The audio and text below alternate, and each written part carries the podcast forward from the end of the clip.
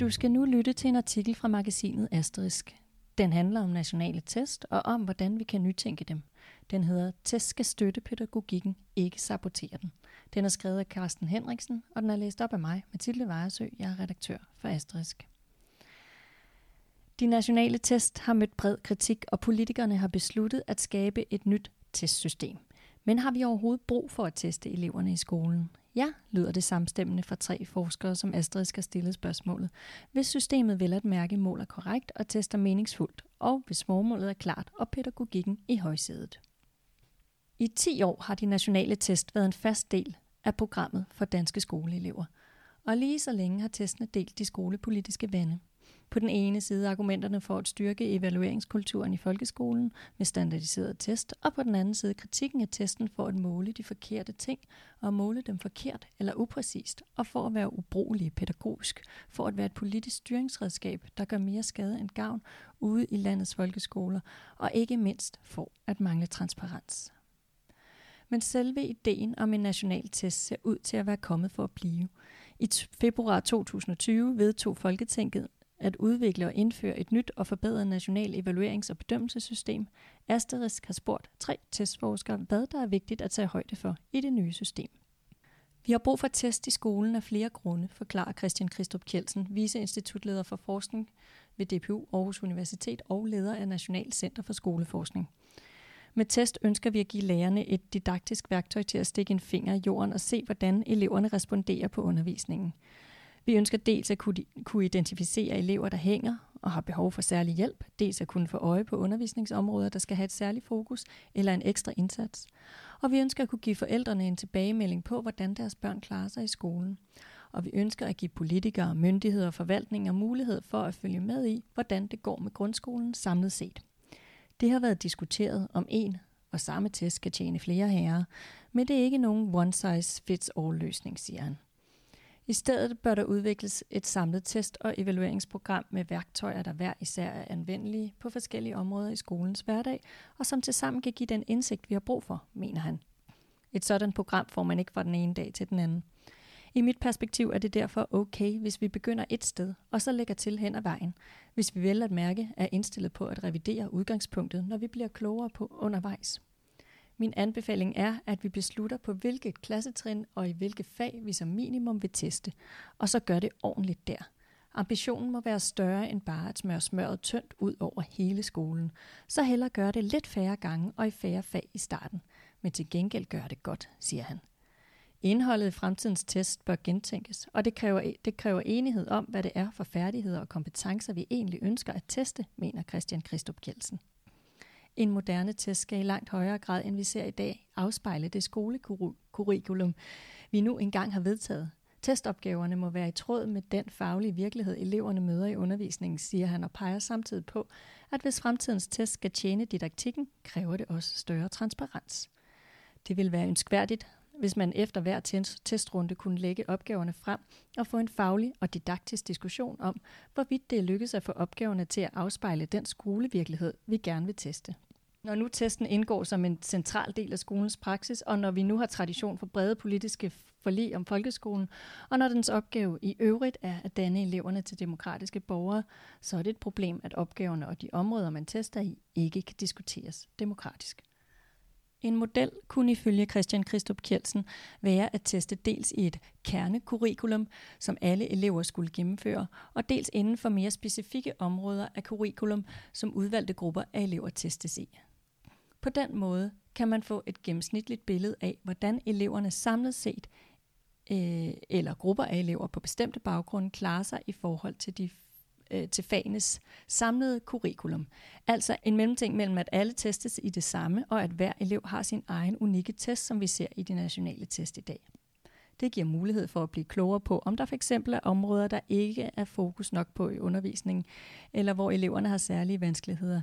Det kan man så arbejde med målrettet, både på de enkelte skoler og i de enkelte klasser, men også nationalt på læreruddannelsen, i læreplanerne og i udviklingen af læremidler – det er denne vekselvirkning mellem de forskellige niveauer, en moderne test bør bidrage til, siger han. Ifølge Christian Ydelsen, professor MSO ved Aalborg Universitet, bliver skole- og uddannelsespolitiske diskussioner i dag alt for ofte til et spørgsmål om for eller imod nationale test. Den diskussion er gold. Vigtigere er grundlagsdiskussionen om, hvad det egentlig er, skolen skal kunne. Hvad vil vi med uddannelse i vores samfund? Så kan man derudfra diskutere og beslutte, hvad der er vigtigt at få dækket ind i et bedømmelsessystem, siger han. Nationale test bør nemlig ses i et større evalueringsperspektiv. Test er jo en specifik måde at foretage en evaluering på. Det vil sige en vurdering eller en bedømmelse inden for uddannelse. Så langt vi kan se tilbage, har der været interesser for at undersøge, om elever har lært det, de skulle. Vi ser eksempler på eksamen tilbage i den romerske republik i det første århundrede før vores tidsregning, og vi kender det fra katekismusoverhøringerne efter reformationen i 1500-tallet.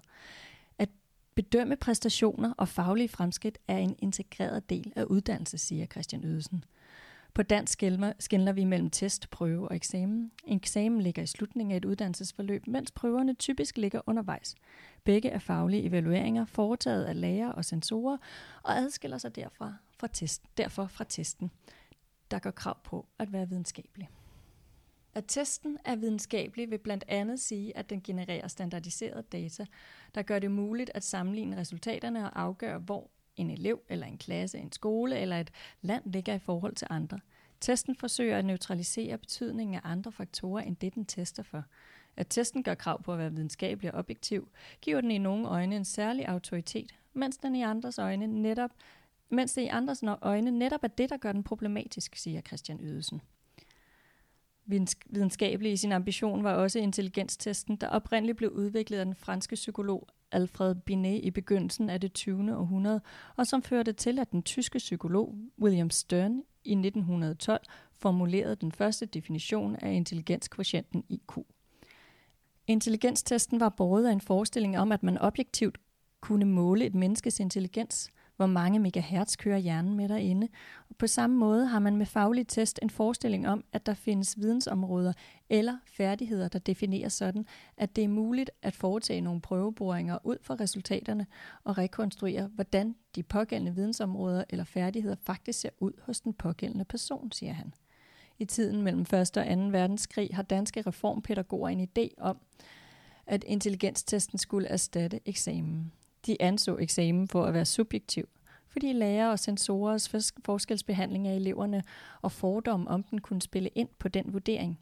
Eksamen var noget, der reproducerede de sociale uligheder i f.eks. landsbyskolen, hvor storbundens børn sad på første række og husbundens på bagerste, den videnskabelige intelligenstest derimod gjorde det sammen med standpunktstest, standpunktstest muligt på objektiv vis at afdække børnenes reelle evner og potentialer, og for eksempel identificere det intelligente arbejderbarn, der kunne blive statsminister, siger Christian Ydelsen. Nationale test er et eksempel på den videnskabelige testpraksis, der er udspringet af et politisk ønske om en styrket evalueringskultur i skolen. Intelligenstesten er et eksempel på den samme, men til gengæld udsprunget af et psykologisk og pædagogisk fagmiljø.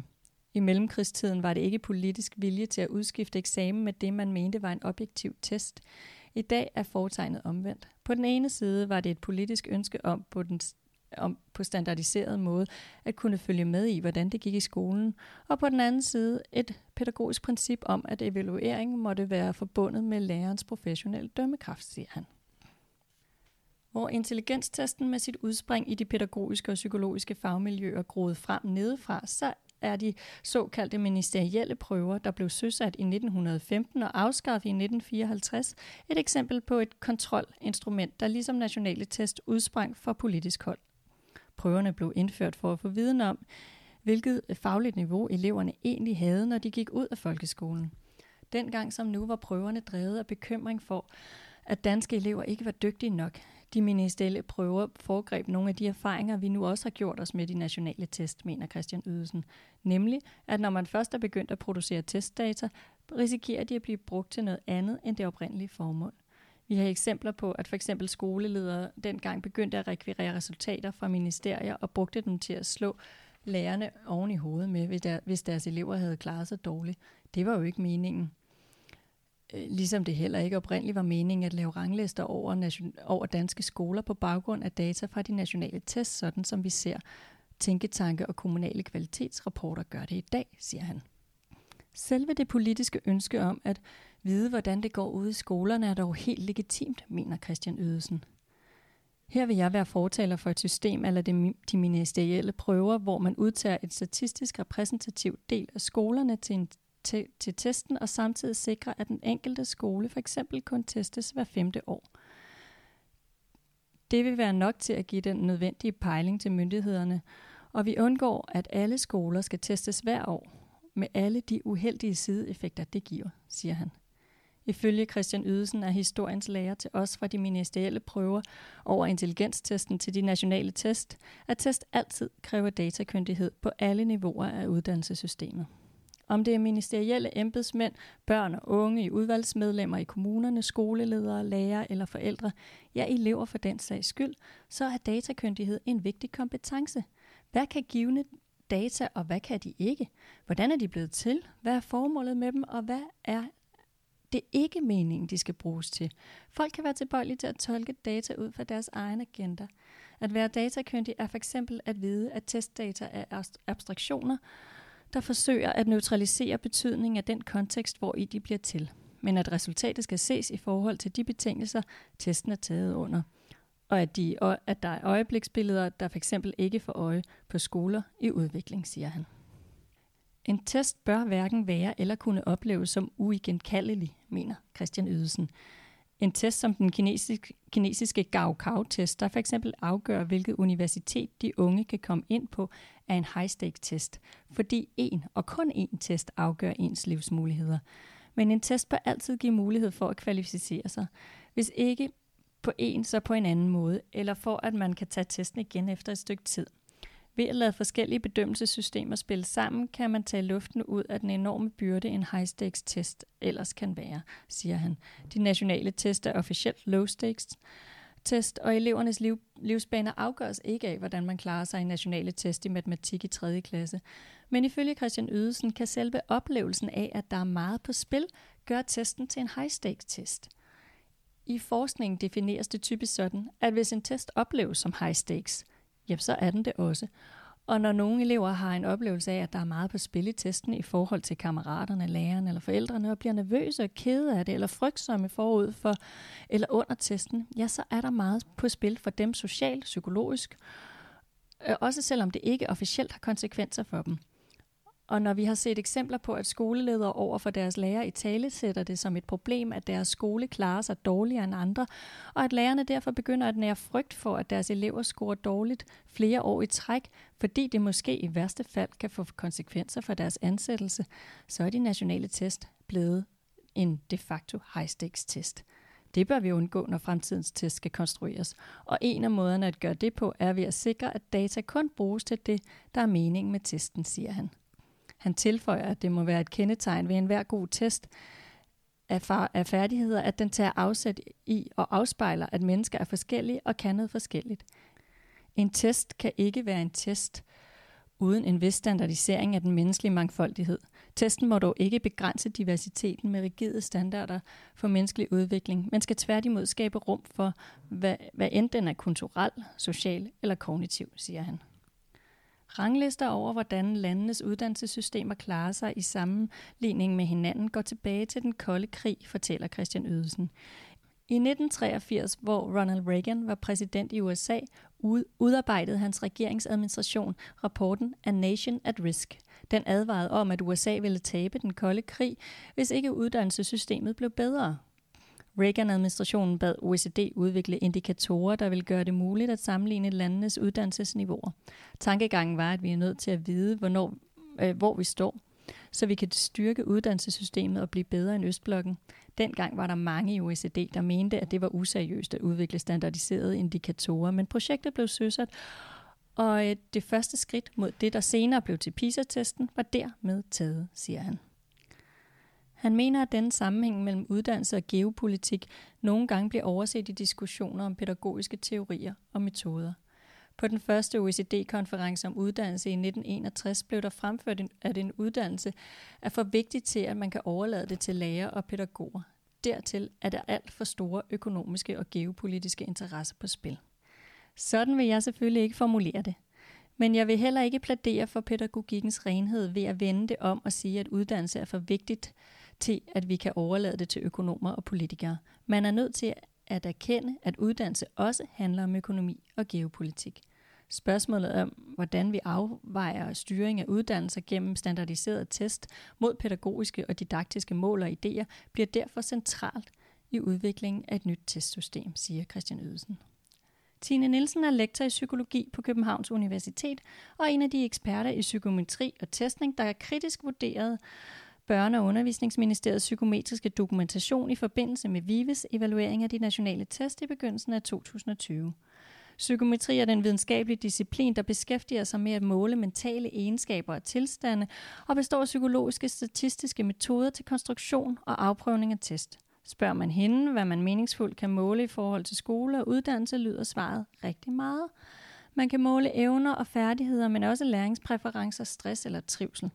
Det er først og fremmest et spørgsmål om at gøre det ordentligt. Både psykometrisk ordentligt, men også ordentligt i pædagogisk og didaktisk forstand. Kvaliteten af målingen skal naturligvis være høj, ligesom det bør være fuldstændig klart, hvad det er, man vil måle, hvorfor man vil måle det, og hvad man skal bruge det til, siger hun. Det skal fx være klart, om målet med en test er at skaffe viden til politikere, eller om det, pædagogiske, eller om det er det pædagogiske projekt, der skal hjælpe lærerne til at styrke elevernes læring. Det er også vigtigt at se, hvad de, der deltager i testen, får ud af det. Hvis elever og lærere gennemfører en masse tests, der ikke giver dem noget i forhold til, hvad der er formålet med at gå i skole og undervise, så synes jeg, det er spild af tid. Og ikke blot spild af tid. Det giver god mening at færdighedsteste elever, hvis det har et fornuftigt pædagogisk og didaktisk formål. Men det, men det at blive testet kan have negative sideeffekter i form af pres og konkurrence og nervøsitet og tab af selvtillid og endda angst hos nogle elever. Disse sideeffekter kan man reducere ved kun at bruge testen som et pædagogisk værktøj, siger hun. Formålet med at lade alle børn i skolen gennemføre en standardiseret færdighedstest bør ifølge Tine Nielsen altså være øh, pædagogisk og didaktisk. Testen skal bidrage til at opfylde folkeskolens formål. Et sådan testværktøj kan man sagtens lave, men fordi man øh, kan opsamle data og bruge dem til alt muligt andet, risikerer formålet at skride. Når man følger debatten og ser på undersøgelser af, hvordan lærere og elever oplever de nationale test, tyder meget på, at det er et helt andet formål, der er kommet i højsædet, Øh, nemlig styringsformålet. Når lærerne er bevidste om, at testen også tjener som kontrol, kan undervisning uforværende komme til at minde om testforberedelse. Også af godhed over for eleverne, fordi lærerne gerne vil have, at eleverne får en god testoplevelse. På den måde saboterer testen så at sige det pædagogiske formål, der kunne være med at få et billede af, på hvilke områder eleverne har det svært eller klarer sig godt og bruge det som pejlemærke i undervisningen, siger hun, og er enig med Christian Ydelsen i, at det må, der må være, det må være et krav til en god test med et pædagogisk formål, at den opleves som low-stakes test af både lærere og af elever. Når den enkelte elevs testresultater ikke blot er et pædagogisk redskab, øh, lærere og elever kan bruge sammen, men indgår i en brik i en større evaluering af, af eleven og lærerne og skolen, og i sidste ende hele det danske uddannelsessystem pålægger man eleverne et unødigt pres, mener Tine Nielsen. Vi har jo i forvejen eksamener og prøver og karakterer, som eleverne skal hjem og tale med forældrene om, og der er ingen grund til at lægge nationale test oveni. Hvis man forestillede sig, at eleven for eksempel fik at vide, at den nationale test havde vist, at hun skulle arbejde med de og de områder for at blive bedre, så var det en helt anden historie, hun havde at komme hjem med til sine forældre, end en historie om, at deres datter havde scoret en del under gennemsnittet i læsning, siger hun. Et nyt testsystem bør ifølge Tine Nielsen undlade at placere samtlige landets skoleelever i færdighedshierarki i forhold til landsgennemsnittet. Det er ikke væsentligt, om en elev scorer over eller under skolen, eller kommunen eller landets gennemsnit. Det væsentlige er, at man psykometrisk faktisk kan konstruere en test, sådan at læreren kan få information ud om elevernes styrker og svagheder og udfordringer inden for de forskellige færdighedsområder og opgavetyper, som kan blive brugt aktivt sammen med eleven. Hvis man gerne vil have et redskab til styring og kontrol, må man definere præcis, hvad man gerne vil vide, og udvikle en metode, der ikke nødvendigvis kræver, at eleverne involveres. Men at kaste så mange kræfter efter at udvikle et så avanceret testsystem som de nationale test, er ikke umagen værd, hvis det ikke kan tilføre skolen noget pædagogisk og didaktisk, siger hun. De nationale test er adaptive. Hver, ele- hver opgave, eleven præsenteres for under testen, afhænger af, om hun har svaret rigtigt eller forkert på den foregående opgave. Forenklet kan man sige, at hvis hun har svaret rigtigt, så stiger sværhedsgraden. Har hun svaret forkert, falder den. Adaptive test er udfordrende for alle, ikke kun for børn. Når jeg underviser psykologistuderende i, i psykologisk testning, prøver de en adaptiv test.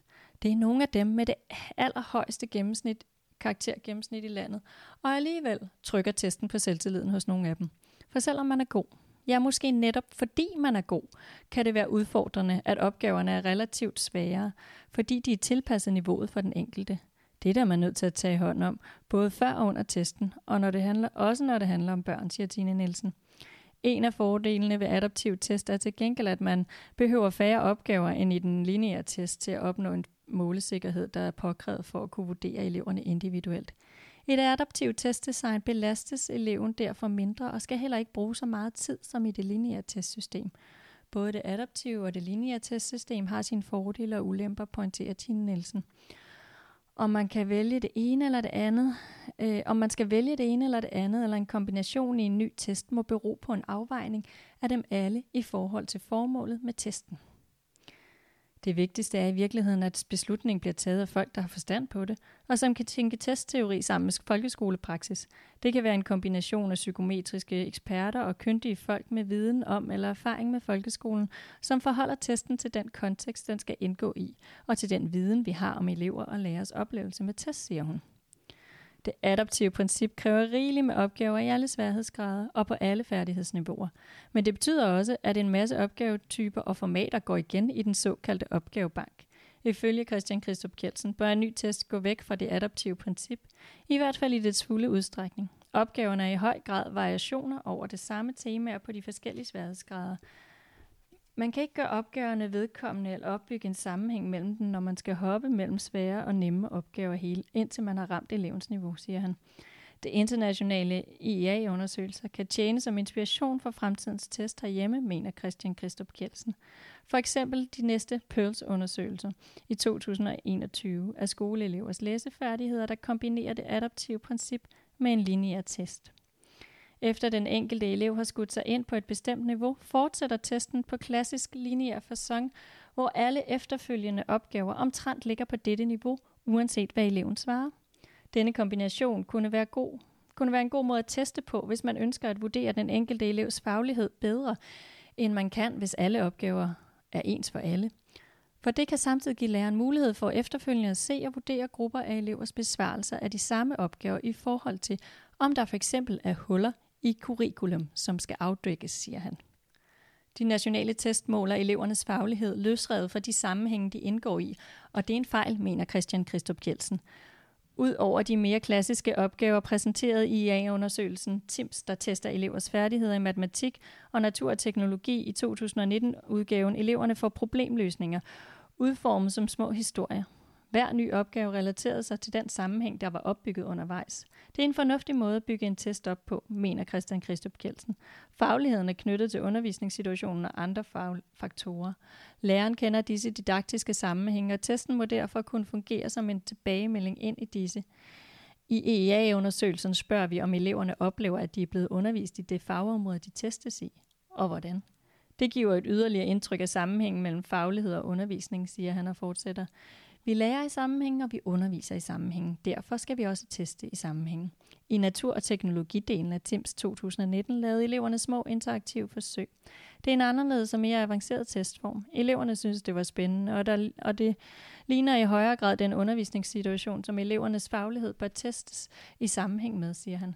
Selvom de nationale test afvikles digitalt, er opgaven udformet sådan, at de lige så godt kunne have været løst øh, som en klassisk papir-blyant-test, mener Christian Christoph Kjeldsen. Det er et spørgsmål om at tage online-testen skridtet videre og gøre brug af de særlige muligheder, computeren giver. Når eksperimentet for eksempel er så vigtig en del af fysikundervisning, bør en test i naturfag så godt det lader sig gøre i et online-univers inkorporere nogle af de digitale laboratoriefaciliteter, der allerede findes i, øh, som undervisningsform. Test bør være et billede af den undervisning, der faktisk foregår. Der er en faktaboks, der hedder Godt at vide om nationale test. Adaptiv. De nationale test er adaptive. Testen skyder sig gradvist ind på elevernes faglige niveau.